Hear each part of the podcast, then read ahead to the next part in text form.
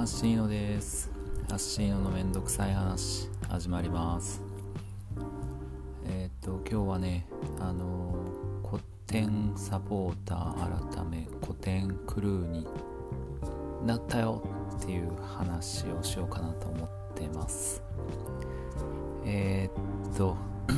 今までなんでなってなかったかというところとか、えー、なった理由とかをちょっと話せたらなと思ってます。えーと、まず、今までなんでなってなかったんだよお前っていう話なんですけど、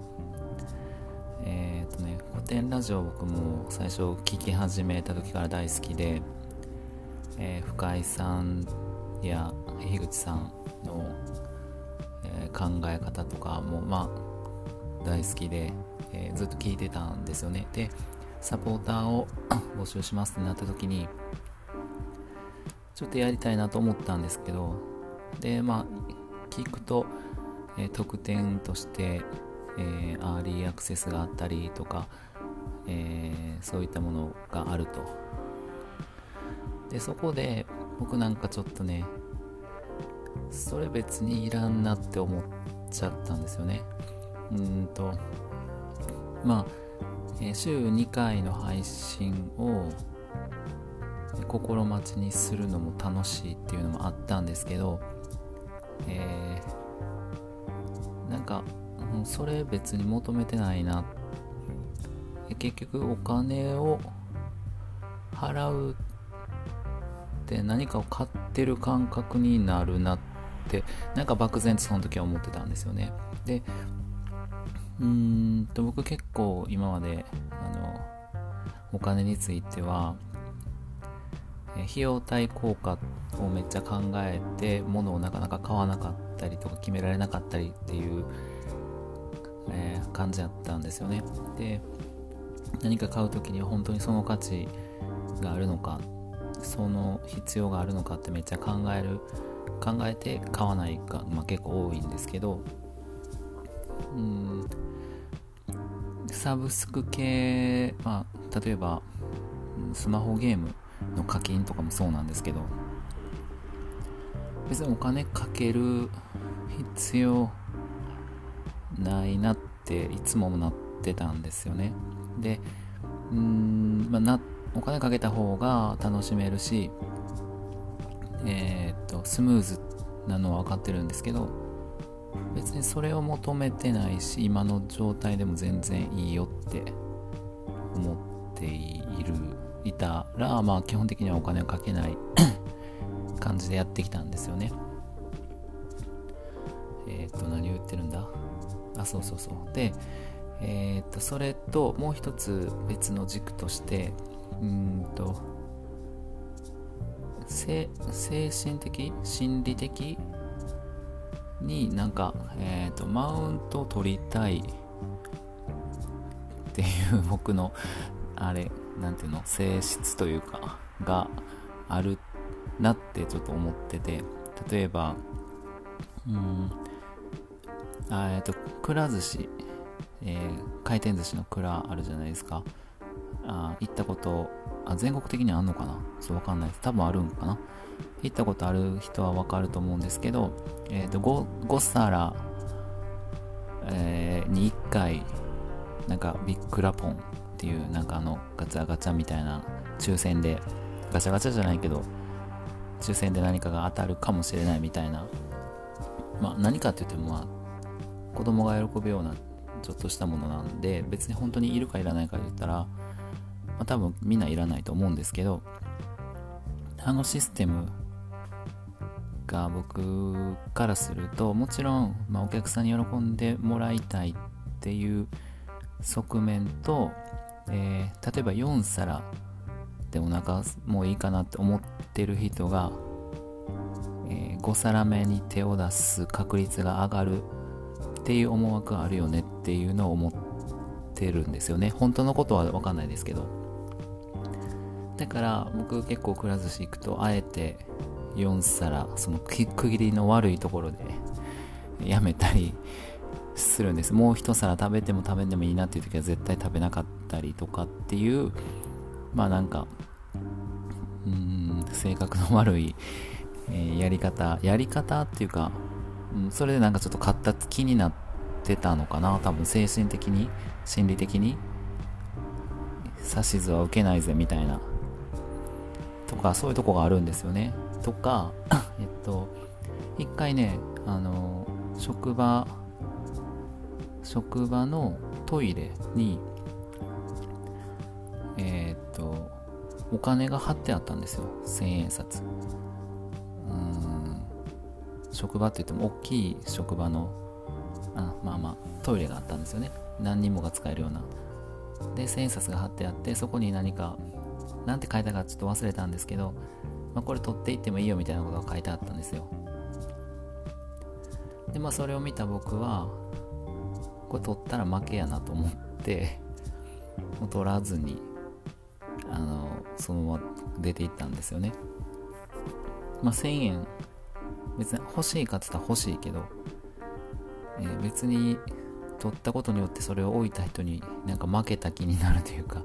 それが嫌でその指図を受けないぞみたいなまた感覚で取らなかったりっていうタイプなんですね。ちょっとう鬱陶しいかもしれないですけどっていう性格もあって、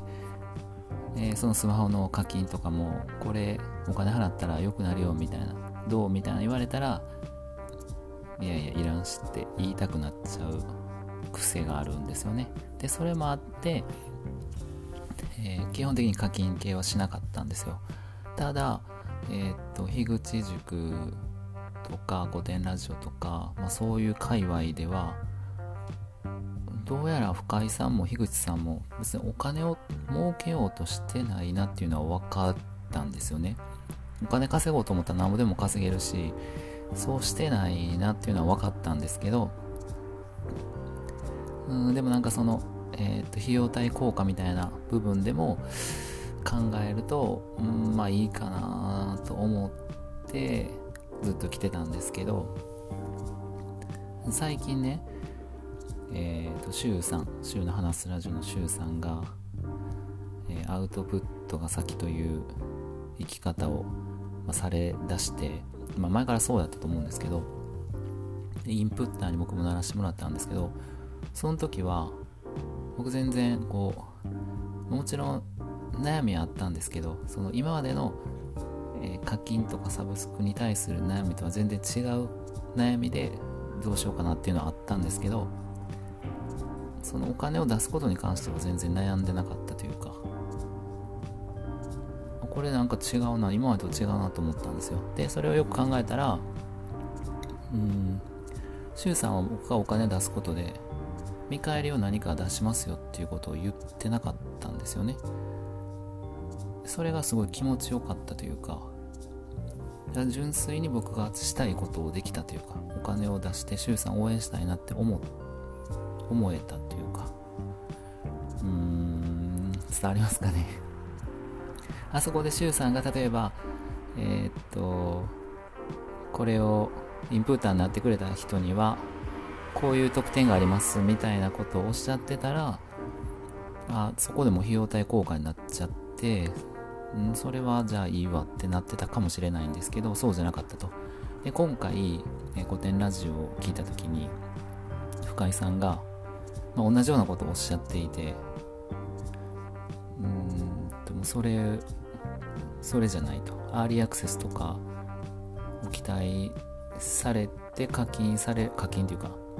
サポートするんではなくてそうじゃなくてみたいなお話をされてたのでそれがすごい僕にはうん刺さったというかあそれやったら気持ちよくお金出したいってなったんですよね。で今回、えー、古典クルーに今更ながら鳴らしてもらったっていう話なんですよ。でまあそういう皆さん、おられると思うんですけど今まで出しておられた方もそうですしいやいやそんなつもりで出してなかったよっていう人ももちろんいると思うんですけどただ僕の中ではちょっとそのうん、見返りを求めて出すとなると費用対効果ってなってしまうところがまあ嫌やったんですよね。でそこでちょっと最近考えて出し考えてるのが費用対効果ってあのそれこそ資本主義の、まあ、どっぷり使った考え方やなと思って何かをするにはそれなりのメリットがある。それが見合わないとやる価値がないみたいな考え方やなって思って気づいちゃったんですよ自分の考え方。もうそこにどっぷり使ってんなと思って。そうじゃない方が気持ちいいしなんかうんすっきりしてるだ損したとかも思わないしその場合、えその場合っていうのは、え今回の古典クルーとか周さんのインプッターの件お金を出して何も得られなかったとしても別に損したなんて思わないんですよ。もともとそれを求めてないから。でもえー、っとこの商品はいくらでこれを買うとこういうメリットがある。ってなるとそれ見合ってるか見合ってないかで損した得したって考えちゃうんですよね。まあそれがいいとか悪いとかじゃなくってうん今回のこの古典さんの動きは今僕がやりたい気持ちを動かされやすいやり方だったのですごく飛びついたって言ったら変ですけど心が動きましたねっていう話ですね。そうですね。だから僕がこれをきっかけに自分のこの何て言うんですか性格の悪さというか心理的マウントを取りに行ってるっていう性質に気づいたりとか、えー、費用対効果で考えない方が気持ちいいっていうことに気づけたのはすごくありがたかったし嬉しかったですね、まあ、これは古典さんと、まあ、樋口塾と、まあ、周さんとか、まあ、僕に今最近関わってくださってる皆さんの影響で、